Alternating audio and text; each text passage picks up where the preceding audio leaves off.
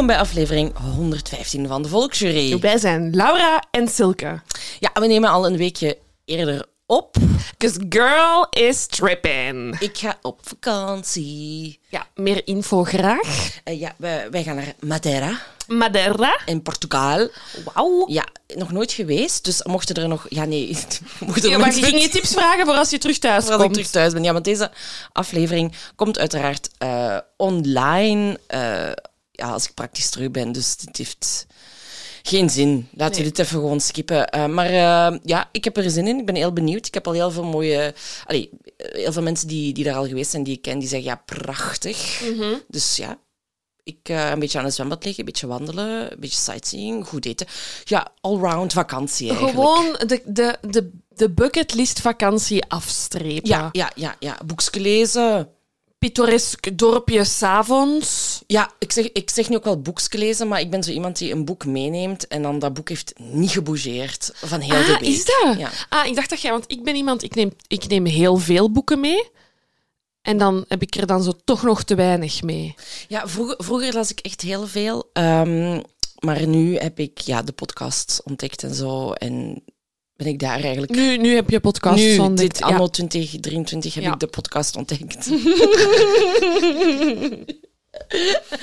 en, en dan ja, vind ik dat interessanter of zo dan, eh, dan een boek. Oké, mag. Maar eh, ik ga er nu eentje meenemen op eh, aanraden Ja. van u. Hè? Ja, ik heb, ehm, ik heb hem doorgegeven. We hebben hem eigenlijk gezamenlijk gekregen van een vriendin. Hij heet Ik heb een paar vragen voor je van Rebecca Mackay. Ehm, ik heb hem verslonden en ik had natuurlijk de deadline van Silk naar vakantie, want ik wou hem aan haar meegeven. Maar ook voor jullie een tip, als je nog geen vakantieboek hebt ehm, en als je al onze boeken al hebt gelezen, enkel dan zou ik je... ehm, ik heb een paar vragen voor je van Rebecca Mackay aanraden. Het is een eh, fictieboek, maar er zit wat true crime in, er zit wat podcasting in, er zit een, een moord in die niet zo glashelder is opgelost. Ah, kijk eens aan. Ja, het vinkt alle, alle lijstjes af. Oké, ik, zeggen. Ik ga niet beloven dat ik hem ga lezen, maar ik ga wel beloven dat ik hem meepak. Oké, dat is toch al iets. Heb jij nog een tip? Eh, nee, momenteel niet. Nee. Oké, dan gaan we direct over naar het enige wat jullie interesseert, namelijk Chip de Parkiet. Ja, Chip, hoe, hoe is het gesteld met Chip? Ja, met Chip gaat alles heel goed. Ehm, ik en Chip hadden niet verwacht dat jullie zo massaal eh, gingen reageren. Fans. Fangirlen Ja. op Chippy. Ehm, dus ik heb al jullie berichtjes doorgestuurd naar mijn, eh, naar mijn ouders. De ouders ook van Chip dus. Eh, en die zijn in een klein paniek ges- geschoten, want er waren heel veel experts onder jullie die zeiden ja, maar je moet zien dat je die niet te lang in dat kootje steekt en je mocht die niet alleen zaadjes geven en je moet dit en dat en dat. En mijn ouders hadden zoiets van, oh shit, we hebben, niet, we hebben dit niet, we hebben er niet goed over nagedacht. Ehm, en dan kwam er een heel handig berichtje binnen van het VOC, of, of in ieder geval van een vrijwilliger van het VOC, dat is het Vogelopvangcentrum, ehm, die mij reassureerde dat het fake news is dat zij vogels plat spuiten als ze niet worden teruggebracht naar hun baasje of worden teruggevonden, zeg maar. Dus die zeiden van, je mocht die echt gewoon komen afgeven, geen stress. Ehm, we gaan zoeken naar het baasje en als dat niet zo is, dan komt hij terecht in een volière met veel andere vogeltjes, met mensen die er goed voor kunnen zorgen. Dus Oh, dat, hebben mijn ouders echt vanmorgen gedaan. Ja, en het was wel emotioneel. En dan zo fun fact, mijn moeder vond het de ergst van iedereen. Zo de vrouw die heel de tijd tegengas gaf, Ja. is dan echt wel met een eh, traantje afscheid genomen van Chip. Maar ze zei wel, ehm, moet je zeker zeggen in de podcast, een zeer goede organisatie die alle eh, liefde en respect verdienen. En ze had direct wel het gevoel dat ze de juiste actie heeft ondernomen. Die mensen kunnen ook veel beter lokaliseren. Als iemand zijn vogel kwijt is, zullen zij eerder die organisatie contacteren dan mijn ouders hun Facebook berichten. Ja, maar ik vraag me, wij zijn nu wel allemaal invested, dus ik hoop dat ook wij op de hoogte gebracht worden van... Dat Eh, was, allee. dat was ook mijn vraag. Ah, ja. Chip heeft een volgnummer gekregen en wij worden op de hoogte gehouden van het leven van Chip. goed, hè? Goed, hè? Dus mijn moeder had dan zo'n foto gestuurd van het volgnummer en dan zo'n laatste foto. En dan zo, dus ze gaan ons laten weten, up-to-date houden, wat dat er met Chip gebeurt. Dus als er een update binnenkomt, we'll let you know. Oké, oké, oké. Eh, Ik heb dan eh, nog een belangrijke mededeling. Ehm, want eh, blijkbaar heb ik Aniek al een aantal afleveringen niet meer vernoemd. Is mij ten oren gekomen door Aniek herself. Aniek luistert naar de losse vlodders. Ja, dat, dat, dat doen, ze dan wel. dat doen onze lieven dan. Die luisteren enkel naar het begin. En die zo, na de vorige aflevering, zo... ehm, waar, waarom is er weer niet gesproken over mij. Zo dadelijk gaan mensen denken dat wij niet meer samen zijn. dus bij deze had ik bij mijn losse verlodders geschreven... Aniek vermelden. Aniek, we zien je. We horen u. Je zit in ons hart. Diep van binnen. Ja, en we moeten zeggen, het is ook dankzij haar dat we een heel toffe zaterdag hebben gehad. Amai, dus Aniek is jarig eh, tijdens jullie vakantie. Mhm. Ehm, maar eh, Dat weet ik gelukkig, ja. dat, dat weet je. Ja. Je hebt ook iets voorbereid. Nee, doe maar, doe maar, doe maar. Je hebt niks voorbereid voor haar verjaardag. Ah, zo, ja, jawel. Ah ja, oké. Ik had al echt koud zweet dat je niks... Nee, jawel. Annieke, afzetten nu! Ehm, nee, dus Annieke is jarig tijdens jullie vakantie en jullie laten geen enkele kans onbenut om te vieren. En ik, I love that. dat. Dat is waarom ik van jullie hou als koppel. Dus Annieke had een verjaardagsfeestje gepland. Ik had een uitnodiging, dus ik stond daar. En het was amazing. Nu, het was een, een verjaardagsfeest uit eh, drie delen eigenlijk. Hè? Ja. Het eerste deel was bowlen. Eh, ik ga hier haat voor krijgen, maar ik ga het niet onder stoel of bank steken. Ik haat bowlen. Ik ga daar snel dus verder over gaan. Ik ben niet Love it. Ik zal even good cop zijn. Ja. Love it. Oké, ik kan het niet, ik haat het. Ik heb die kantjes moeten omhoog, dan zijn mensen daar judgy over. Ik heb altijd nul. Ik vind het niet leuk, waarschijnlijk omdat ik het niet kan. Ehm, dus dat deel heb ik geskipt. Maar het, Maar dan, het tweede deel sprak mij enorm aan. we zijn gaan karaoke zingen. En er was bij zo de groep met wie, we, die, wie dat we gingen, was er wel zo wat terughoudendheid als het over karaoke ging. Bowling was iedereen echt onmiddellijk, behalve Laura dan, doen we. Eh, terwijl bij karaoke was eigenlijk Laura de enige die zei, Ik doe was ik. Jaas, ik kom af. Ehm, en ja, je zit dan in zo'n, in zo'n ruimte, eh, helemaal alleen voor u. En dan, ja, dan moet je daaraan beginnen. Hè. En zo, ik heb het eerste nummertje gedaan samen met Aniek. Dat was wel nog zo'n beetje zoeken. Omdat als je dat nog niet hebt gedaan... Ik, heb- ik heb wel karaoke gezongen, maar als je dat nog niet hebt gedaan... Ja, dan denk je, moet ik hier nu gewoon zitten en een beetje kijken naar hoe mensen staan te zingen. Maar uiteindelijk is alles losgekomen.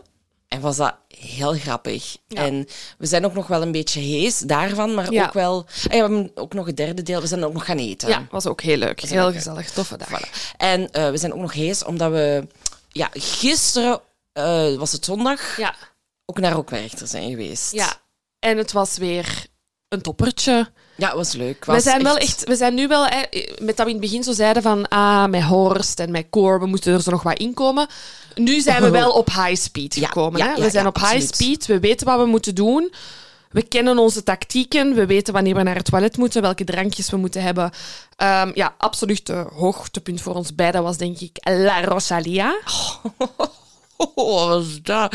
Ik, was, ik heb zelfs bijna een traantje gelaten. Oh, ik heb geweend, ja. Oh, oké dan. Nou ja, maar je weet dat dat bij mij niet zo moeilijk is. Nee, ik, is ik, heb, ik ook bij andere concerten Bij mij is, ik, ik, ik, ik, ik win namelijk weinig. Mhm. Laat ik het zo zeggen. Ehm, maar eh, ja, ik had het niet voor... Ik had... Ik, ik was sprakeloos. Ja, Het was zo goed. Ja, sorry voor wie dat er niet bij was, maar eh, dit was... Naast Beyoncé was dit ook al een hoogtepunt van mijn zomer. Ja, absoluut. Het was echt ehm, een, een... Ja, het was ongelooflijk. En als je de kans nog krijgt om haar te zien, doe het. Ze is een stem in onze generatie. Die vrouw heeft bakkentalent op miljoenen manieren. Niet enkel zingen, maar choreografie. Heel vooruitstrevend met die video's eh, en hoe dat ze ermee aan de slag gaat. Dus ja, als je de kans krijgt om haar nog te zien en het spreekt je een beetje aan, zeker doen. Ik wil nog een kleine shout-out geven, want we hebben ervan gebruik gemaakt als we samen naar Harry Styles zijn geweest en ik gisteren nog eens. VIP Parking Ricky. Ricky is een, ehm, nu mag ik wel zeggen, vriend van ons. Hè? Ehm, we hebben, eh, het is eigenlijk Ricardo, eh, een van de experts uit ons boek, eh, die ons had laten weten. Hij had ons horen babbelen over Core Festival en hij had dan gezegd van, ah, moesten jullie naar Werchter gaan, laat het weten. Ik heb een oprit op een enkele ehm, kilometers wandelen van de wei. Mocht u weer altijd parkeren. We hebben dat twee keer gedaan. Gisteren, bij het naar huis gaan, stond er een fucking goodie bag. Met drankjes en snacks op mijn auto. Ik, had zo, ik was zo, Ricky, weet jij niet dat wij u moeten bedanken en Ja, ja, niet omgekeerd?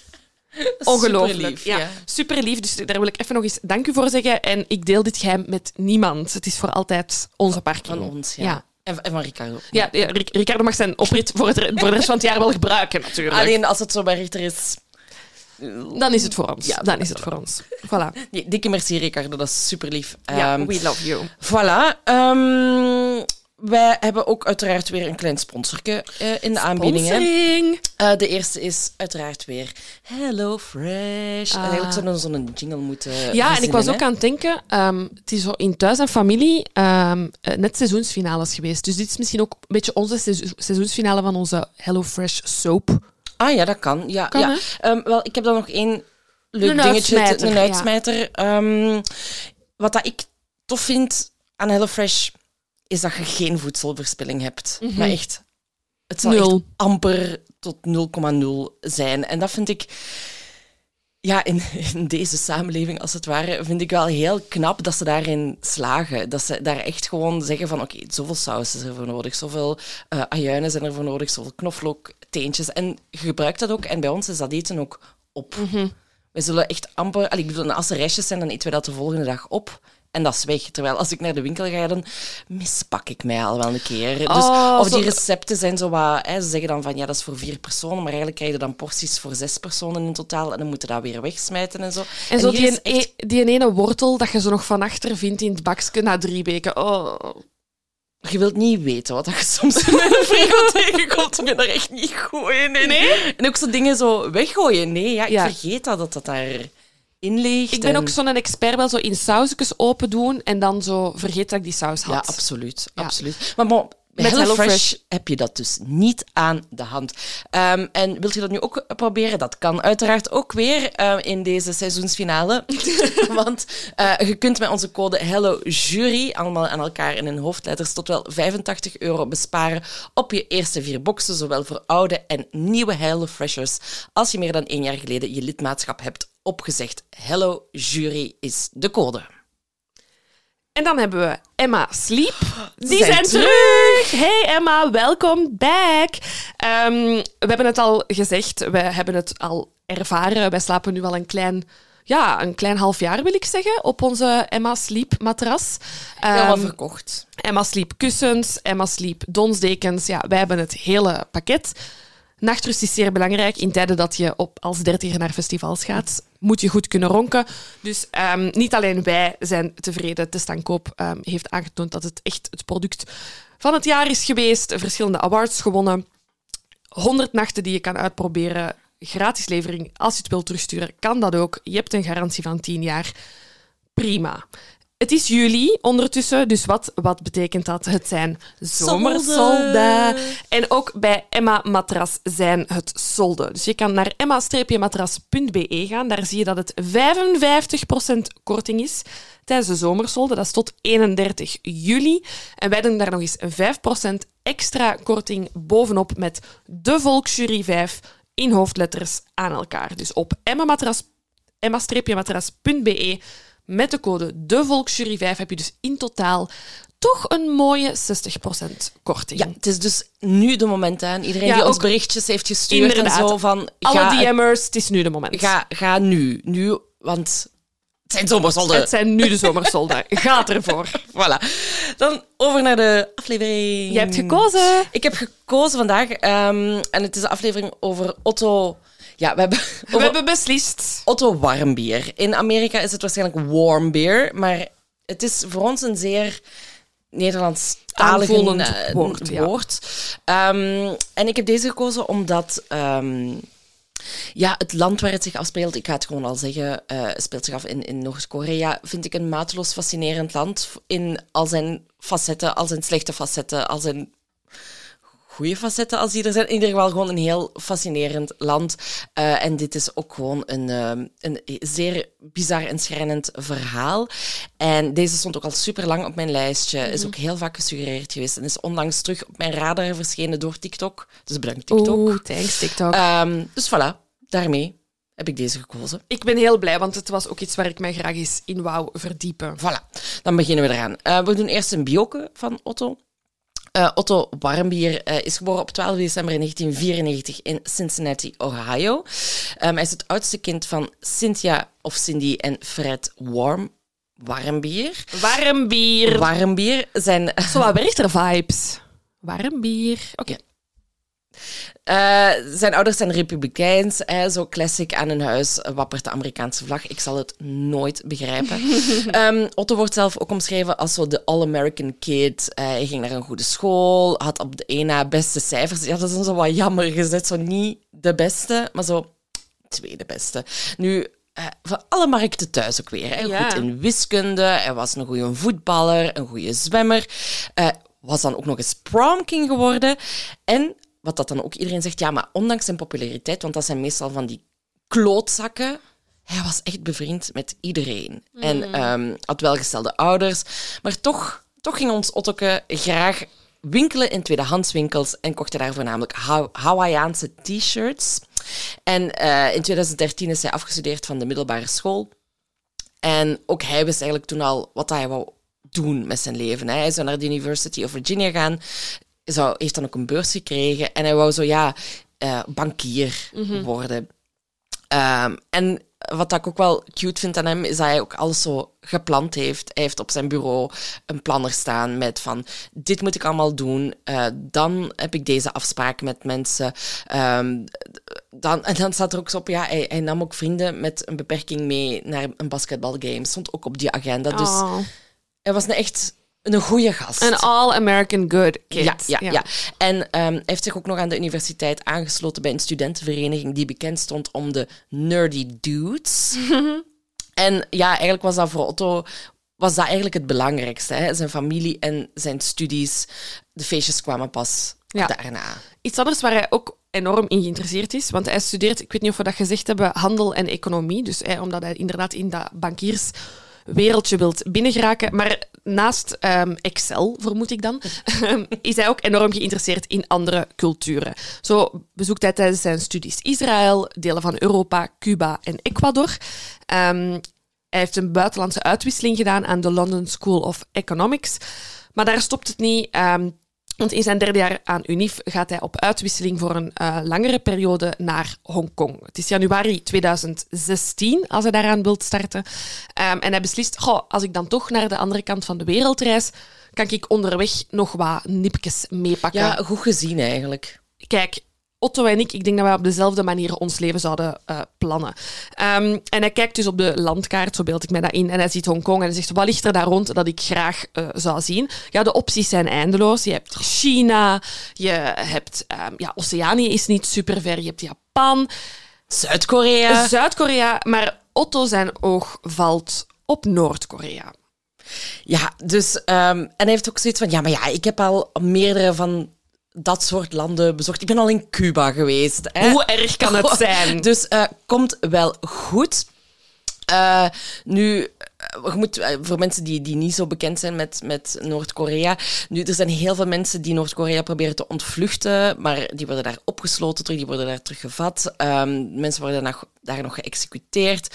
Ehm, maar ze staan dan, ik bedoel, de mensenschendingen zijn eindeloos. Eindeloos, ja. Maar toch staat het land per jaar duizenden, laten ze duizenden buitenlanders toe. Eh, ja, dat zijn dan streng gecontroleerde rondreizen, omdat dat geld oplevert. Ja. Hè, ze moeten, want ze staan buiten de economische wereld zoals wij het kennen. Dus ze moeten op een bepaalde manier Soms wel een beetje inkomsten verdienen. Exact, exact. En Otto komt dan terecht bij reisorganisatie Young Pioneer Tours, dat gespecialiseerd is in goedkope excursies. Eh, en hun, ehm, hun tagline is, ja, dit zijn bestemmingen waar je moeder je liever weghoudt. Ah, ja. En Otto's moeder was ook niet zo weg, hè, Cindy, van, van die reis. Maar ze zei ook van, ja, waarom zou ik nee zeggen tegen een kind zoals Otto? Ze wist van, ja, die jongen is verantwoordelijk, die is slim, die komt op voor andere mensen. Die gaat dat goed doen. Ik maak Ja. me daar geen zorgen over. Ehm, en hij heeft dan 1200 dollar betaald voor een vijfdaagse, vier nachten durende New Year's Party Tour. Ehm, dus ze zouden dan daar nieuwjaar vieren, hè, van 2016 op 2017. En de reisorganisatie zou nog zijn visum regelen. Alles werd gedaan door die organisatie. Eh, Laura wijst me er net op dat het niet van 2016 op 2017 is, maar van eh 2015 op 2016 bij deze. voilà, oké.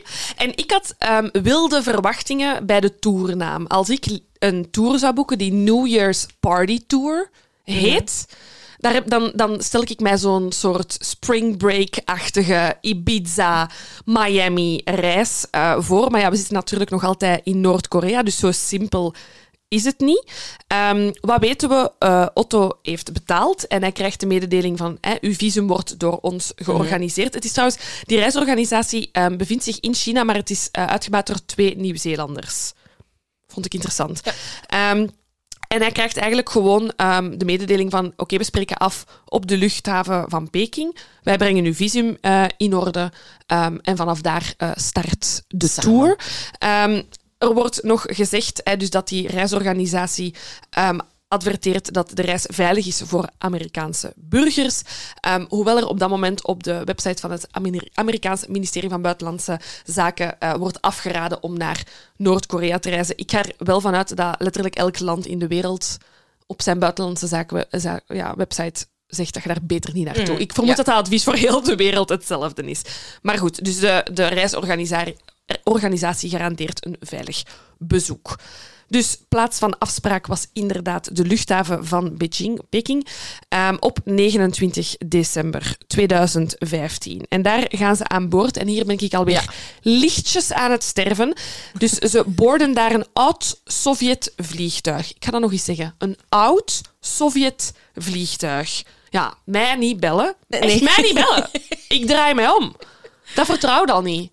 Maar goed, Otto gaat... Alles um, voor het avontuur. Ja, gaat aan boord met de hele tourgroep. In de tourgroep zitten trouwens nog tien andere Amerikanen um, en nog uh, mensen van andere uh, nationaliteiten, maar dus hij is zeker niet de enige um, USA-citizen die deze uitstap gaat doen. Ze landen dan in Pyongyang. Pyongyang, dank u om het even vooraan te geven. In Pyongyang. En bij aankomst hebben ze eigenlijk onmiddellijk door... Ja, de wereld die ze net hebben verlaten is niet de wereld waarin ze geland zijn. Oh, dat, Bij moet zijn. dat moet heel raar zijn. Eén, je zit al bij dat je uit dat Sovjetvliegtuig bent, denk je. bent al geland, je bent al, daar zijn al blij Je bent al geland, je bent geen onderdelen van het vliegtuig kwijt. Uh, de ramen as zijn... Far as, you know. Uh, as far as you know. Je hebt waarschijnlijk nog al je organen als je niet in slaap bent gevallen. Um, en ze landen en ze moeten dus bij hun aankomst um, hun camera's afgeven, smartphones afgeven. En die worden volledig nagekeken. De camera's worden gewist. Keken of er geen... Ja, smokkelmateriaal ja, bij dat er zit. zeker geen, geen westerse films op staan, als Ja, het ware. ja. Want het zou maar eens de, de, de hersenen kunnen oh, beïnvloeden. Ja, ja, ja. ja, ja. Ehm, en eh, in de groep eh, wordt Otto eigenlijk toegewezen aan Danny Gretton, dat is een Brit. En dan wordt ehm, Otto zijn kamergenoot tijdens de reis. En ehm, Danny getuigt achteraf van, kijk, vanaf het moment dat ik heb hem ontmoette, was er onmiddellijk een klik. Hij kwam erg slim over, intelligent, sympathieke gast. Dus ik was blij met mijn kamergenoot. Goed, die zijn 's ochtends geland in Pyongyang. En ehm, direct het eerste uitstapje van de tour. Ze worden aan boord gebracht van de USS Pueblo. En dat was een spionageschip. Spionageschip. Spionageschip van de Amerikaanse marine dat in 1968 door de Noord-Koreanen in beslag was genomen. Uh, dat was daar in het water tijdens de Koreaanse uh, oorlog. Uh, de Amerikanen zijn de bondgenoot geweest van Zuid-Korea in die oorlog, dus die lagen daar in vijandelijke uh, waters. En dus die... Nee, nee, zeg maar. Goed idee dat ze hadden. Super, super. Maar ik vind ja, dat ze dat doen, ja, dat, dat snap ik, gespioneerd, want je, bent, je staat aan de andere kant. Maar het feit dat die Noord-Koreanen dat hebben omgebouwd Ah, tot een... ja. Ah ja, Ja, ja, ik het is dacht dat je de spionage raar vond. En ik dacht, ja, classic Amerika. How dare you? Ja, maar dus, eh, en dit, is, moet, dit is, moet, is een must-see dan blijkbaar, volgens de Noord-Koreanen, van dit moet je gezien hebben. Toeristische attractie geworden, ja. Ja, wat weten we dus? Dat, dat schip is in handen gevallen eh, van de Noord-Koreanen tijdens die oorlog. De 82 Amerikaanse zeelieden die aan boord waren, die zijn gevangen genomen. Die hebben elf maanden ehm, vastgezeten. Die zijn uitgehong- uitgehongerd, mishandeld geweest en uiteindelijk vrijgelaten. En daar zijn ze in Noord-Korea super trots op. Hè. Het is een verovering van het schip van de keizerlijke vijand. En bon, die tourgroep die heeft zo, ja, die bezoekt dat, die bekijken dat met open mond. Die zijn best in shock, maar eenmaal dat ze dan niet meer onder de Noord-Koreanen zijn, beginnen ze daar wel mopjes over te maken. Want ineens beseffen ze van, ja, er zijn hier tien Amerikanen in onze groep. Jullie zijn allemaal keizerlijke vijanden. En ehm, Danny vertelt dat, ehm, dat, dat, dat ze dan ook de bijnaam aan Otto ehm, en zijn vrienden gaven van de Imperial enemy. En als ze dan iets gingen eten of iets drinken, dan vroegen ze, eh, moet jij nog een pintje hebben? Eh, keizerlijke vijand. Ja, Ehm, ja, ja, ja, dus ze lachten er wel wat mee. Maar ik denk dat het wel een diepe indruk moet hebben nagelaten. Want ineens beseft Otto en waarschijnlijk zijn landgenoten van... Ja, wij zijn wel niet zomaar hier op bezoek. Voor al die Noord-Koreanen zijn wij staatsvijand nummer één. Ja, ja, ja, absoluut. Dus hij, wa- hij was er wel door, door, door gechoqueerd, maar uiteindelijk voelt hij zich ook wel zich weer snel op zijn gemak, want hij heeft zoiets van, oké, maar dit is gewoon een soort van grote poppenkast dat ze aanspeelt. Het is gewoon allemaal een beetje bluff dat ze hier aan het doen zijn, dus ça va wel. Ça va. Ça va wel. Ehm, en de volgende halte van de Young Pioneers eh, zijn die gigantische standbeelden hè, van de twee eerste leiders eh, van het land. En Otto begint zich dan ook te realiseren van kijk, daar lopen allemaal Noord-Koreanen rond ook. Maar Otto beseft dan van kijk, maar die zullen daartoe tot aangezet zijn geweest. En beseft hij ook van ja, buiten de hoofdstad Pyongyang ja, zitten mensen te verhongeren, er zitten mensen in concentratiekampen. Dus hij, hij is er zich van bewust van oké, dit is niet allemaal roze geur en, en maneschijn. Hè, of het grote avontuur, hoe dat ik in mij voor ogen hield. Hier, hier gebeuren ook schrijnende Ja, toestanden. ik, hè. ik word hier inderdaad gewoon van plekje naar Ja. plekje geleid door een gids. En er is geen ruimte voor Kritiek. escapisme en kritiek. Nee. Eh, toen, ik moest de hele tijd ook denken aan... ehm, de Belgische luisteraars gaan dat misschien wel weten. Nederlanders misschien ook. Reizen Waas. Eh, Ja. Tom Waas is ook naar. Noord-Korea op bezoek geweest. En hij heeft dan ook zo zijn haar volgens het kapsel van... Van de leider. Ja, ja, ja. Ja, ik zeg het, ik zou, ik, als het allemaal niet zo schrijnend was, ik stond er al lang. We hebben op het punt gestaan, want we zijn in Zuid-Korea geweest tijdens onze ja, bingo, wereldreis. Eh, en we hebben die opties dan bekeken.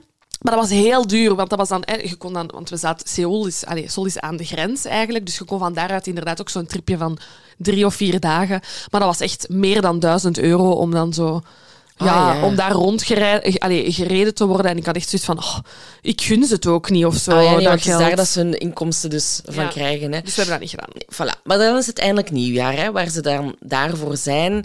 Ehm, ze zijn wel gaan drinken in een, in een fancy bar. Niemand die is echt dronken geworden. Ze zijn dan nog naar het hoofdplein van Pyongyang gegaan, waar dat ze dan de laatste uren van 2015 hebben gevierd samen. Ook nog met andere duizenden Noord-Koreanen. Ze zijn dan terug naar een hotel gegaan. Eh, en dat hotel staat ook wel gekend als die Alcatraz of Fun, omdat dat blijkbaar ergens zich op een eiland zou bevinden.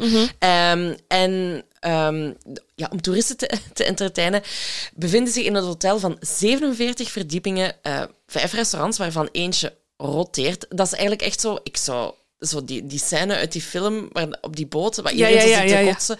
Dat Triangle zou- of Sadness. die, ehm, dat zou ik zijn. Eh, er is een bar, er is een sauna, er is een massagesalon, er is een bowling. Laura, ik weet dat het niks voor u is, maar I'm here for it. Maar al de rest, ik kan mij vinden in al de rest van de, van de attracties. Ja. Ehm, nu, tijdens die nieuwjaarsnacht gaan er ook een aantal deelnemers van de reis bouwen, anderen gaan naar de bar. Maar uiteindelijk belandt iedereen wel weer eh, in bed. En dan is het eigenlijk weer zo goed als tijd om terug te vertrekken. Hè? Ja, ja. Ehm, De volgende dag moet een groep terug naar huis re- reizen. En eh, in de luchthaven in, van Pyongyang zijn Otto en Danny, eh, de vriend, de laatste twee eigenlijk die hun paspoorten moeten, moeten tonen.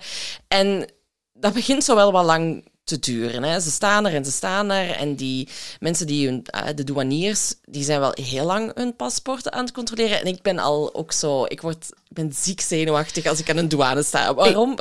Dat is toch, je komt toe op de luchthaven en je moet dan zo door de scanner waar dat je zo je liquids moet Ja. doen. En je staat daar en op dat moment, je, dus je hebt je bagage zelf ingepakt. Je weet wat daarin zit. Je legt dat op die bagageband en je, je, je, je ziet dat gaan en je zegt, daar zit 30 kilo cocaïne in. Ja. Vanaf ja, dat dat ja. op die band ligt, ben ik 100% zeker dat er een bom in zit, cocaïne in zit, messen, wapens. Al, ik, ik ben tot op het bot gewapend als ik door zo'n scanner stap in mijn hoofd. Ja, of dat er toch iets met mijn paspoort is, ehm, waardoor dat er een alarmbelke gaat afgaan, dat ik toch iets heb gedaan waar ik zelf geen weet van heb. Ja. Dat is echt zo... Ja. Dus ik vraag me af, heeft al ooit iemand iets echt ergs voor gehad? Ah, laat het weten, ja. Ik heb, het ergste wat ik heb voor gehad is ik, toen ik naar Thailand ben gegaan met vriendinnen. Re- eh, wereldreis of... Nee, nee, met vriendinnetjes. Nee, nee, één bingo per aflevering is voldoende. Hè. Ehm, ben ik, hadden wij een overstap in, in India en dan moesten wij ook opnieuw gecontroleerd worden. En ja, ik werd uit de rij gehaald, maar ja, dat was ook random. En toen heb ik wel ehm, met mijn broek af moeten squatten. Oké, dat is, eh, ja, Otto en Danny staan daar. Die paspoorten, ja, die hebben ze afgegeven. Die zijn ze nog steeds aan het bestuderen. En dan opeens komen er zo twee douaniers aangestapt, uh, aangemarcheerd zelfs. Ehm, en die tikken zo Otto op de schouder. En eh, ja, Danny en Otto hebben zoiets van... Eh, Danny is geen Amerikaan. Maar eh, ze, ze- ze denken allebei van, kijk... Otto is Amerikaans, ze willen het hem misschien nog zo wat moeilijker maken, gewoon om hem even zo te plagen. Ze willen hè. hem misschien gewoon laten squatten met zijn broek af. Voilà, kijk, het kan zomaar gebeuren, blijkbaar. Hè. Ehm, en Otto wordt, er wordt tegen Otto gezegd van ja, kom maar even mee. En Danny zegt nog voor de grap, ah, wel, dat is de laatste keer dat we u gezien hebben. Bon, dus Dat zou, de- hem- dat zou echt een op zijn dat wij ook naar elkaar zouden maken. Ja. Mhm. Maar iedereen in zo'n land, iedereen maakt die mop. Dus Otto lacht daar nog mee, staat mee met die douaniers. En wanneer het vliegtuig dan moet vertrekken, eh, komt er iemand aan boord die meldt dat Otto ziek is geworden en dat hij moest overgebracht worden naar het ziekenhuis. En het vliegtuig vertrekt zonder Otto. Nu, op het departe- departement van Buitenlandse Zaken in de Verenigde Staten werkt een zekere Robert King. Ja, die heeft juist kerstvakantie gehad. Ja, hij is net terug aan de slag op 2 januari 2016. Barack Obama is op dat moment nog president. Ah, goeie tijden. En hij denkt, oh, dat gaat hier echt weer een, ja, een saaie dag worden. Gewoon mailtjes beantwoorden van in, van in de vakantie. Even die oude voffies uitzetten. Een keer horen wat Janice van, van Tontaal heeft gedaan met kerst. Voilà, voilà, voilà, voilà. Misschien nog een aperitiefje Ja, erbij. een kleine drink. Nieuwjaarsdrink. Maar dan red alert situatie. En Roberts eerste gedachte is van, oké, ik hoop niet dat dit opnieuw een Amerikaan is. Want wat deed Robert? Hij hield zich eigenlijk bezig met de mensenrechten schendingen in Noord-Korea. Je hebt zo bepaalde functies die dat dan doen op het departement. En hij had eigenlijk al ja, een, een dozijn gevangen genomen Amerikanen kunnen bevrijden. En nu heeft hij bericht gekregen dat er nog een Amerikaan is achtergebleven in Noor- Noord-Korea. Maar ze weten niet zo goed wat dat er aan de hand is. hè. Hij, hij neemt contact op met de ouders van Ot- Otto en zegt van kijk, dit gaat geen sprint zijn. Dit gaat een marathon zijn om te weten wat dat er aan de hand is met Otto en om hem terug thuis te krijgen. Maar kijk, we zijn ermee bezig. Ehm, maar het punt is dus, wat heel belangrijk is, op dit moment weet niemand waar Otto is eh, of waarom hij is tegengehouden aan de paspoortcontrole. En Robert geeft ook aan tegen de ouders, tegen Cindy en Fred, van kijk, hou dit nog even stil. Ga hier niet meteen de media bij betrekken, maar we zijn ermee bezig. Ja, laten we het even samen onderzoeken. Ja, en dan ehm, pas een maand later, na Otto's arrestatie, bevestigt Noord-Korea dat ze Otto hebben gearresteerd. Ja. Dus er is een maand onwetendheid, maar er wordt nog niks gezegd over het motief buiten de Koreaanse staatszender die zegt dat Otto gearresteerd werd voor een vijandige actie tegen de staat, maar verder zijn er geen details. Nee. De woordvoerder van Yo- Young Pioneer Group lekt wel dat, er, dat zij gehoord hebben dat er een incident zou zijn geweest in het hotel, maar ook niet, niet, extra van info. Nee. Ja, ja, ja. Ehm, dan nog een, bijna een maand later. Ja, 29 februari 2016 is er ineens een persconferentie. Een persconferentie in Noord-Korea. Op de Koreaanse staatstelevisie. op de Koreaanse staatstelevisie. We zien eh, eerst en vooral zeer grote portretten van hun leiders en van vorige leiders. En dan ineens wordt Otto de ruimte binnengeleid. Ehm, hij wordt begeleid door twee, ja, wat zijn dat, officieren? Ik vind hun hoeden zo fascinerend. Ja. Die zijn te groot. Die zijn te groot. Ik begrijp dat jullie afgesloten zijn van de wereld, maar iemand moet tegen die mensen zeggen dat hun hoeden te groot zijn. Dat is het enige. Kijk, je hebt het nu gezegd, het komt wel Jullie aan. hoeden zijn te groot. Otto wordt binnengeleid met twee officieren. Hij wordt daar aan een microfoon gezet eh, en hij haalt een papier boven dat hij begint af te lezen. Het is een voorbereide verklaring. En in die verklaring zegt hij dat hij geprobeerd heeft om een propagandaposter te stelen uit het hotel waar ze overnachten. De tweede verdieping dus van het Yanggakdo Gak- Gakdo Hotel. Het was in een ruimte dat enkel voor het personeel toegankelijk was en hij wou die poster mee naar huis nemen. Op de poster stond Koreaanse tekst en vrij vertaald betekende eh, de zin: Laten we ons sterk bewapenen met Kim Jong-il's patriotisme. Nu, ehm, oké, hij heeft een, bekend dat hij een poster heeft willen stelen. Wat is juist het probleem?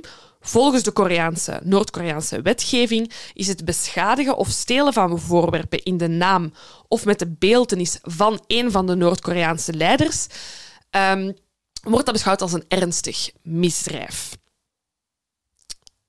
Otto uh, gaat verder met zijn speech dat hij heeft voorbereid. En hij bedankt um, in uh, zijn speech de Noord-Koreaanse regering dat hij de gelegenheid krijgt om zichzelf te verontschuldigen voor zijn misdaad. Hij vraagt vergiffenis, hij smeekt om zijn leven te redden en hij wil zich excuseren dat hij de arbeidsethos en de motivatie van het Koreaanse volk heeft willen beschadigen. Ja, want dat, dat is dus belangrijk aan die poster. Dat is niet zomaar een poster, maar dit moet de mensen aanzetten in het hotel om te willen werken voor het land, om de toeristen te ontvangen, om het geld binnen te halen en er helemaal voor te gaan. Ja, het is ja, een motivational speech poster van hun leider. Dan, daar mag je gewoon niet zomaar aankomen. En dan, um, ja, breekt er iets in Otto. Hè? Dus tot nu toe heeft, heeft hij gewoon um, een tekst voorgelezen. En dan kan hij zijn tranen niet meer bedwingen. En hij eindigt zijn uh, betoog met: Ik heb een, de slechtste beslissing van mijn leven genomen. Ik ben ook maar een mens. Um, en huilend wordt hij eigenlijk weer weggevoerd. Ja. Um, ja, beelden staan op YouTube mhm. trouwens, mm dus daar kun je het bekijken. Nu, um, Otto zou die misdaad hebben gepleegd in, uh, in opdracht van zijn lokale kerk in Amerika. Een geheime vereniging waar hij lid van wou worden op zijn universiteit. Z-Society. Yes, en uh, de CIA. Maar er is toch één klein probleem, want Otto was Joods mm -hmm. en ging dus niet naar de lokale kerk. Dus er wordt al heel snel vermoed natuurlijk dat die bekentenis of die speech uh, geschreven werd door Noord-Koreanen zelf. Yep. Nu, flash forward naar uh, 16 maart eh, 2016. Dat zijn weer een, een twee, weken, twee, ja. twee weken later. En Otto wordt veroordeeld voor een misdaad quote-unquote, overeenstemmend met de Amerikaanse regering haar vijandig beleid tegenover Noord-Korea in een poging om de eenheid van de bevolking aan te tasten nadat hij het land als toerist is binnengekomen. Hele mond vol om veroordeeld voor te worden. Ja, um, ja voor degenen die het rechtboek thuis hebben liggen, um, dus het zou volgens... Hij zou artikel 60 van het Noord-Koreaanse wetboek van het strafrecht hebben ondermijnd. Als iemand daar een kopietje van die pagina kan sturen, ik, had het, ik oh, ja, zou het wie, graag een keer eens Het zou me nu echt eens niet verbazen, mocht iemand daar toch iets van hebben Eens kijken wie ons als eerste een kopie van artikel 60 uit het Noord-Koreaanse wetboek van strafrecht kan bezorgen, alsjeblieft. Voilà. Nu, bon, hè, hij is dus veroordeeld, ja, maar er is ook bewijsmateriaal, uiteraard. Hè. Mhm. Die rechtszaak heeft wel geteld één uur geduurd. Maar er is zijn bekentenis. Belgium would never. er zijn vingerafdrukken, er zijn getuigenverklaringen, maar er zijn ook bewakingscamerabeelden vanuit het hotel. Ja. Um, er was daarop te zien hoe iemand het is eigenlijk niet helemaal duidelijk wie. En ik, wil hier, ik ga u even onderbreken. Ik, de Koreanen, de Noord sorry, we zeggen ook af en toe Koreanen en ik wil echt niet de Zuid-Koreanen nee, nee, hierbij betrekken. We bedoelen altijd de Noord-Koreanen. Um, ze hadden precies aan hun water voelen komen dat wij hier een podcast over gingen maken. Of dat mensen in ieder geval die camerabeelden in twijfel gingen trekken. Dus ze hebben die ook online gezet in superscherpe kwaliteit. Zodat alle twijfel kan worden weggenomen. Ah ja, oké. Okay. Gewoon dat je het weet. Ik heb ze gezien. Oké. Okay. Glashelder. bon, zwart. Um, er is dus te zien hoe iemand ja. om er even terug op te Het is net een mens. Net dat, een dat, mens, kan, dat ja. kan je onderscheiden. Het is een mens.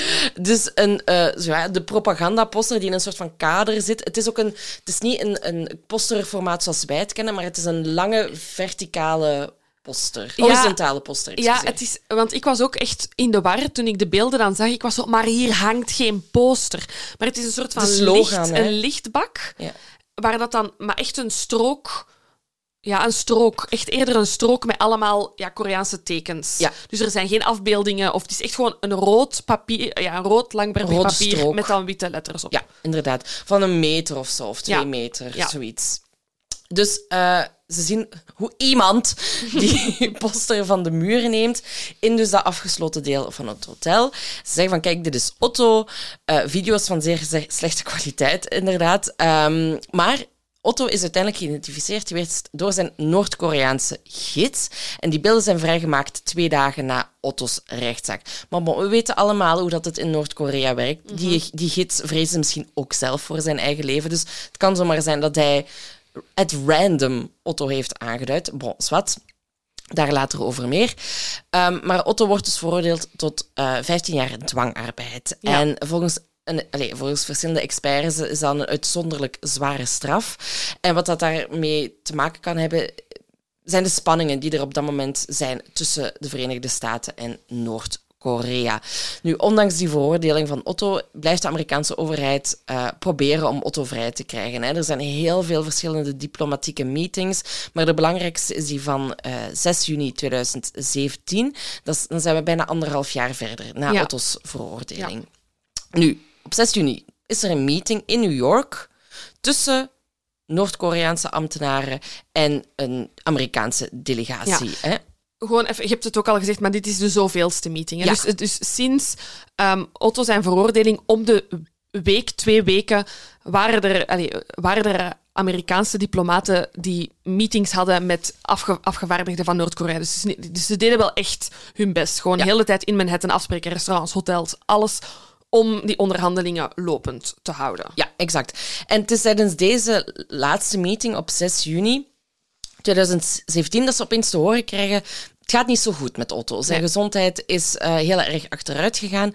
En daarop dan is eh, president Trump aan de macht. En die zegt: Oké, ehm, we sturen een team naar Noord-Korea, een medisch team ook. We gaan hem daar weghalen. Ja. Ehm, Even, fuck alle diplomatieke we- plooien. We, gaan je kent hem, hè? Je kent hem. We Je pakken hem. een vliegtuig, we vliegen dat luchtruim binnen. Het kan ons niet schelen. Ja. Hij, hij onderneemt actie. En ze, en, en ze zeggen, eh, eenmaal in Pyongyang, eist het team, eh, waaronder ook de dokters, ehm, zeggen van, kijk, we willen hem nu zien. We moeten hem nu zien.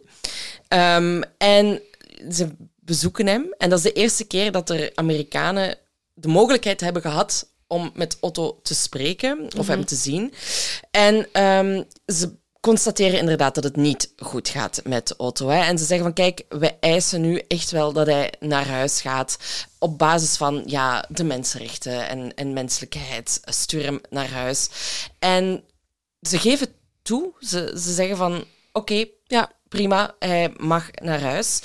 En ehm, hij wordt dus op een vliegtuig gezet richting Ohio. Ja, ik wil daar even nog eens een side note. Ehm, ik heb gemerkt dat er zeer, zeer veel vliegtuigliefhebbers zijn onder jullie. Ook mensen zoals ik die heel veel schrik hebben van vliegtuigen. Maar ik vind het wel ehm, ongelooflijk. Dus het is een, een luchtambulance. Een vliegtuig dat volledig is omgebouwd. Van Phoenix Air, dat dus echt gespecialiseerd is in het weghalen van... ehm, dus het, het was op dat moment eigenlijk in gebruik om Amerikanen uit eh, eh, Afrika weg te halen ehm, van de ebola-crisis. Ehm, maar Trump heeft het dan snel eh, gehaald, omdat Otto op dat moment voor hem belangrijker was. Want iedereen moet zijn eigen beslissingen maken. Ehm, en dus aan boord heb je niks anders dan eigenlijk een soort van ja, groot operatiekwartier, ziekenhuis, kamer, waar dat dus alle medische dingen ehm, aan boord zijn. Eigenlijk echt een, ja, een vliegende spoedafdeling. Wil ik graag eens zien. Ja, ja, Zou ja, ik heel graag eens willen zien. Nu, eh, Fred en Cindy zijn ondertussen ook aan het wachten op hun zoon. Hè. Ze hebben ook al anderhalf jaar niet meer met hem gesproken. Ze hebben hem niet gezien. Er is nul communicatie geweest. En ze zijn er eigenlijk heel lang van uitgegaan ook dat hun zoon gewoon dood was. Ja. Hè. Ze weten inderdaad dat, hij, eh, dat het er niet goed mee gaat, maar op het moment dat ehm, er wordt doorgegeven dat Otto in de lucht onderweg is naar Amerika, hebben ze geen idee in welke toestand dat ze hun zoon gaan aantreffen. Ja. Het enige wat ze weten is dat hij buiten bewustzijn is. Ja, ze denken dat hij in een soort van kunstmatige coma wordt Ja, gehouden op dat moment. Ja, voilà. Eh, dus ze waren eigenlijk alle twee heel optimistisch. Hè? die, die ouders van Otto, hè, ze dachten van oké, eens hij hier weer landt, beste, beste healthcare ter Wij wereld. hebben voldoende geld, wij kunnen dit betalen. En ehm, hij wordt weer zijn oude zelf. Hè? Ja. Ehm, het- dat vliegtuig landt. Fred en Cindy zijn er uiteraard bij. En de deuren gaan open van dat vliegtuig. en ze worden aan boord gelaten. Ja, Fred gaat die trappen op. En hij zegt: Het eerste wat ik hoorde was een soort van onmenselijk gehuil. Dat door merg en been ging. Maar hij, hij, had niet, hij had niet door wat het was. Hij vroeg zich af wat het was. Is dit een machine? Is dit een mens? Wat is er gebeurd? Wat is er gebeurd? En eenmaal binnen beseft hij dat het Otto is, die vast zit gebonden aan zo'n... Hoe moet je dan... Hoe noemt Een brancard? Een brancard. Ehm, waar dat hij heel heftig aan het schudden was en aan het trekken aan alles. Ehm, en ja, dus van die onmenselijke geluiden produceerde. Ja. Nu, Cindy was, zegt daarover van... Ik, ik was erop voorbereid dat, dat Otto veranderd ging zijn. Maar dit had ze niet verwacht. Ehm, volgens de ouders van Otto waren zijn armen en benen totaal misvormd. Zijn golvende bruine lokken waren afgeknipt. Er zat een voedingszonde in zijn neusgaten. En Fred zou ook gezien hebben dat het leek alsof iemand een tang had genomen en zijn ondertanden opnieuw had gerangschikt. En de zus van Otto was daar ook bij. En die zou eigenlijk al gillend het vliegtuig uitgerend zijn. Cindy is daarachter gegaan. Fred is wel naar zijn zoon toegestapt, heeft hem vastgepakt. Ehm, maar zijn ogen, hè, die van Otto, bleven eigenlijk wijd openstaan. Er zat Geen reactie. er was geen reactie. Hij keek gewoon door Fred heen, als het ware. Eh, maar Fred allee, zei gewoon, kijk, we hebben nu gemist, welkom thuis. Hij probeerde die connectie wel te zoeken. Ehm, maar Otto bleef eigenlijk alleen maar van die rare geluiden produceren. Hè. Dus Ik vraag mij af. Ik, ik, ik las dit, eh, eh, nu het artikel dat we hebben gelezen, ehm, de journalist die heeft geschreven, het, allee, het was, het is, het is- dat kwam hard binnen, eh, Mm. dit stuk eh, over die ouders. Ik vraag mij af, hadden ze die ouders niet iets beter moeten... voor meer, absoluut. Maar ik, ik- ja, ik denk dat ze...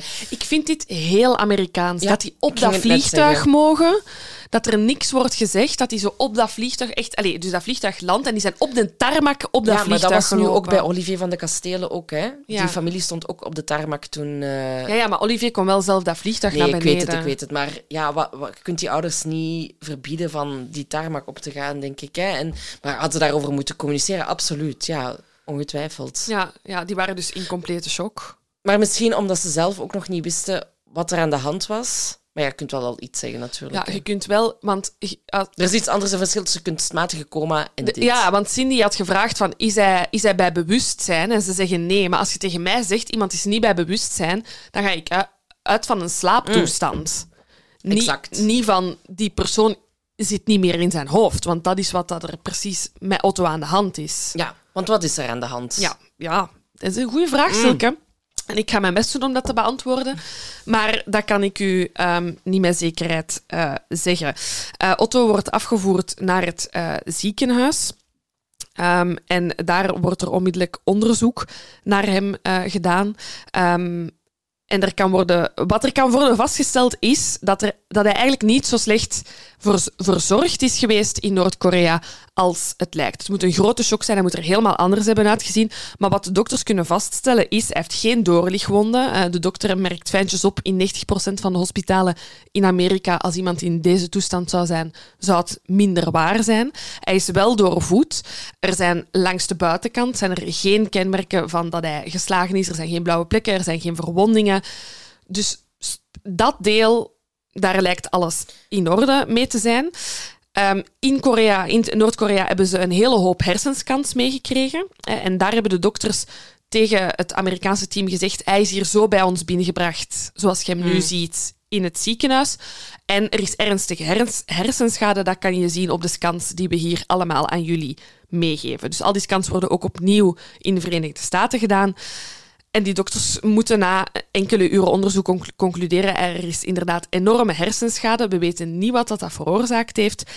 Wat we wel kunnen zeggen is, dit gaat niet beter worden. Wat we ook doen, dit gaat niet beter worden. Nee, wat dat ze ook... eh, ja, want op dat moment weten we, hij kan op, van zichzelf wel, wel ademen. Mhm. Hij kan eh, wel met zijn ogen knipperen. Maar er is geen... Hij neemt niks waar van Nee. wat dat er rond zich gebeurt. Hè. Ehm, nu, wat dat ze ook kunnen vaststellen, is dat Otto al in deze situatie is eh, sinds eh, april 2016, Ja. een maand na zijn veroordeling. En dan begint het speculeren een beetje. Mhm. hè. Zowel bij Amerika als bij Noord-Korea hebben ze elk hun eigen verhaal van wat dat er gebeurd zou kunnen zijn. Ehm, Noord-Korea zegt van kijk, dit is een, ehm, de- toestand waarin dat Otto terecht is gekomen, is eigenlijk de, combinatie van botulisme en een onverwachte reactie van een slaappil. Nu, wat is botulisme? Ik heb Ik dat even opgezocht. vragen. Hmm. Kijk, dat is een... eh, kijk, Kijk, lustert. luistert een keer. Eh, dat is een ernstig... Ik heb het opgezocht, het is van de Nederlandse website. Een ernstige ziekte die veroorzaakt wordt door eh, gifstoffen van een bacterie, de Clostridium botulinum. En kunt dat eigenlijk oplopen door ja, iets te eten wat dan niet goed genoeg bewaard is gebleven. Eh, een soort van besmet voedsel, als het ware. Het kan ook, in contact, eh, kan ook optreden door contact met dode vissen en dode watervogels. Dus stay away van dode vissen. Ehm, en dat treedt eigenlijk op, voedselgerelateerd botulisme eh, treedt op meestal zo'n 12 tot 72 uur na de infectie. En eh, de verschijnselen zijn slechter zien, slecht slikken, moeilijk praten. En daarop volgend eigenlijk iets extremer, een verlamming. Dus Oké. eh, nu... En, en maar, dan, en als je er op tijd bij zet, kun je er dan van herstellen? Of ga, is dit nu een ziekte dat ik ook ga krijgen? nee, het, is, he- het komt heel zelden voor. En het is, het is wel, denk ik, Dodelijk. Nee, behandelbaar. Ah, wel behandelen. Oké. Sorry, ik ben, je weet dat ik een hypochonder ben. Dus als ik ervan kan Voor sterven... jou is het Zeer behandelbaar. dodelijk. Ja. Probeer je gerust te stellen. nu, ehm, dus bij uitbreiding tot aan de ademhalingsspieren zal de patiënt beademd moeten worden om te overleven. Dus wat dat zij denken is dus dat... eh, Sorry, was dit Noord-Korea? dit was Ja. Noord-Korea. En zij zeggen van ja, hij heeft dan een slaappil genomen, maar omdat dus zijn spieren en dergelijke zodanig verzwakt waren, ehm, is heeft hij niet goed kunnen slikken en is hij daardoor, heeft hij daardoor een, een zuurstoftekort gehad eh, en is hij in deze situatie terechtgekomen. Dus dat is de theorie, of wa- wat er gezegd wordt in Noord-Korea. Maar in de VS geloven ze dat verhaal niet. Ehm, dus zij zeggen van ja, kijk, hij heeft een soort van, soort hij heeft een hartstilstand gekregen. Ze hebben hem gereanimeerd. Maar wat dat die hartstilstand, wat, wat dat de hartstilstand veroorzaakt heeft, kunnen we natuurlijk niet zeggen. Hè? Eh, maar er zijn inderdaad, zoals jij zegt, geen bewijs, is geen bewijs gevonden van fysieke mishandeling of marteling. Eh, de scans van zijn nek en hoofd waren eigenlijk normaal, buiten dan het hersenletsel. En ze hebben er ook aan toegevoegd, we hebben geen bewijs gezien van genezende breuken of geheelde breuken die binnen dat tijdsbestek zouden zijn ontstaan. En ehm, ja, bon, dat hij inderdaad in die goede conditie was eigenlijk. eh, voor de rest, hè, zijn huid was in orde. Zijn, allee, ze hebben hem goed verzorgd, als Ja. het ware. Ja, en dan begin je eigenlijk terug te tellen en dan zie je, dus hè, we hebben hem twee keer kunnen zien hè, sinds hij gearresteerd was. De eerste keer als hij zijn verklaring heeft afgelezen. Toen zag hij er ook gezond uit, waren er langs de buitenkant geen zichtbare letsels. Ehm, en hetzelfde ehm, bij zijn veroordeling in de rechtbank. Ook daar zag hij er best gezond uit. Maar na de veroordeling hebben ze hem wel on- moeten ondersteunen om hem naar buiten eh, te dragen. Maar ik vermoed dat dat eerder een, men- ja, een mentale ehm, weerslag is geweest. Dus dan begint je toch te denken, als je weet dat dit vlak na zijn veroordeling gebeurd is, wat is er gebeurd? Ja, en dan komt de optie natuurlijk ook... Ik denk dan ook al snel van zelfdoding. hè? Ja, maar dat is wel echt wat ik denk. ja. Ik denk, ehm, ik denk dat het heel uitzichtloos moet lijken als je zo'n veroordeling krijgt. Je hebt nul communicatie. Er zijn andere gevangenen uit Noord-Korea die wel contact hebben gehad, of toch via brieven met hun familie. Maar hij- we weten, er is nul contact geweest. Hij is heel jong. Mhm. Er is hem een misdaad toegeschreven dat hij hoogstwaarschijnlijk niet heeft gedaan.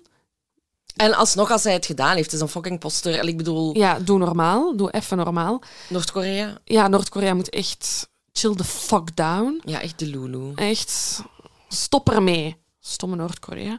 Ehm, maar ik, dat is, ik, ik kan wel begrijpen dat je na zo'n veroordeling De, de een, wanhoop, de- een wanhoopsdaad pleegt. Ehm, en ik denk vooral, waarom ik dat vooral denk, is omdat ik denk dat Noord-Korea niet wou dat hij stierf.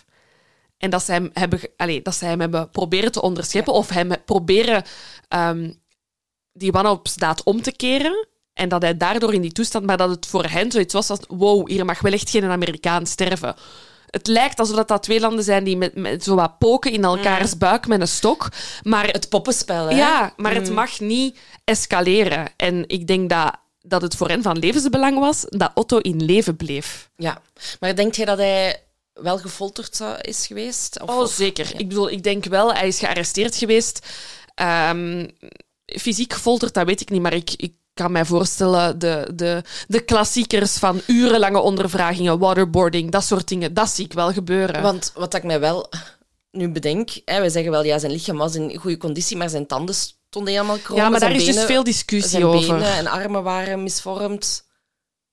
Want die dokters hebben dat nooit vastgesteld, ook die Amerikaanse dokters. niet. Nee, dat is iets wat dat de moeder ja, zegt. Ja, en dus het eerste, als ik, met deze zaak, als ik deze zaak aan het researchen was, tipte ik zijn naam en Google maakte af teeth, tanden. Ah, tanden, ja. Dus ik was zo... Dus eerst heb ik mijn research gedaan en dan was ik zo... Ik ga dat toch Hoe nog eens... zit dat met die tanden? Ja, en dat, dat is dus super inconclusief. Eh, Er zijn mensen die zeggen dat er niks mis is met die tanden, maar daar blijven die ouders zeggen, nee, daar is, daar is wel iets mee gedaan. Ehm, ja, dat is, dat is heel bizar. Dat is heel bizar. Nu, het ding is natuurlijk ook... Noord-Korea leeft nog altijd op gespannen voet met de Verenigde Staten. In hoeverre is de communicatie van de Verenigde Staten fair? Ook al. Brengen ja, zij absoluut. de eerlijkheid naar buiten? Of hebben ze zoiets van: oké, deze is fucked up, maar we, we mogen hier niet te veel over delen, want dan brengen we nog meer mensen in gevaar. Ah, wel, want dat is nog iets waar dat we het over moeten hebben. Dus ehm, wat, dat ook, wat dat ik persoonlijk eh, raar vind, of een is er bedenking... maar één ding dat je raar vindt aan deze zaak? Mm, dit, dit toch ook wel. ja. Nu, dus ehm, op een gegeven moment beslisten zijn ouders om die voedingszonde te verwijderen. Waardoor dat hij natuurlijk geen voeding meer, meer binnenkrijgt. En sterft hij, Otto, op 19 juni 2017, als hij 22 jaar is. Nu, je zou dan denken van, oké, die jongen heeft veel meegemaakt. We voeren hier een autopsie op uit. Dan weten we het, wat dat er gebeurd is.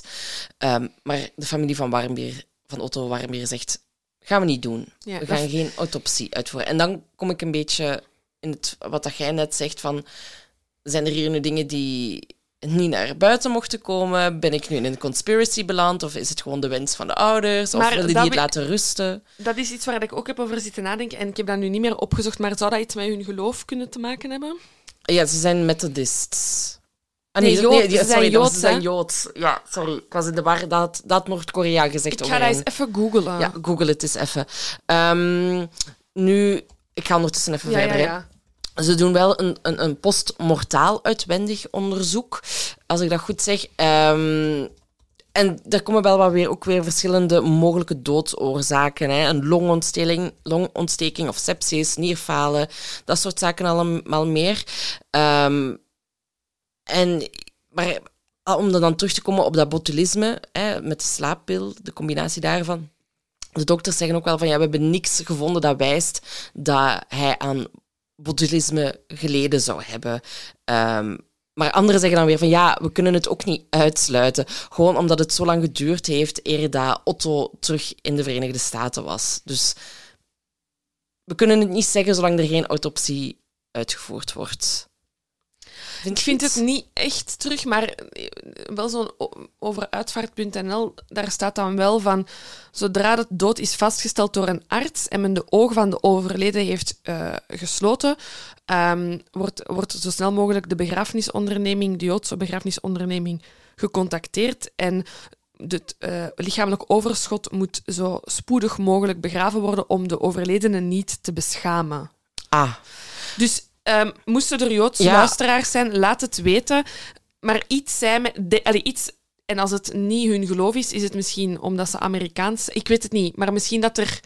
Dat het om zo'n een bewuste keuze Ah, wel, maar die bedenking heb ik mij inderdaad ook nog gemaakt. Van, eh, misschien was het inderdaad ook iets religieus. Want ik wil ook zo niet verglijden in de conspiracy-theorieën. Nee, nee, Maar het is ook wel weer een bedenking die je maakt, natuurlijk. Hè, omdat het al Ja, in ja, zo'n heel- raar sfeertje En zeker, ja, die, al, als ouder kan ik, eh, denk ik dat je echt op zoek bent naar antwoorden. Zo hebben ze zich ook tijdens en na de zaak enorm geprofileerd. Hè. Ze hebben ook na zijn dood een interview gegeven op Fox. Ehm, lijkt mij dat je wel hard naar antwoorden op zoek gaat. Dus dan zou ik ook ervan uitgaan dat er toch iets wordt nagekeken van, van binnenuit. Een autopsie, dus dat is wat ik bedoel. Ehm, nu ja, dus dat is de, de schrijnende zaak van, van Otto. Ehm, wat dat ik nog heb gevonden, is dat eh, de familie van Otto Noord-Korea aanklaagt. Ehm, en een Amerikaanse rechter heeft dan inderdaad beslist dat de staat of het land Noord-Korea de familie van Otto een schadevergoeding moet betalen van maar liefst 439 miljoen euro.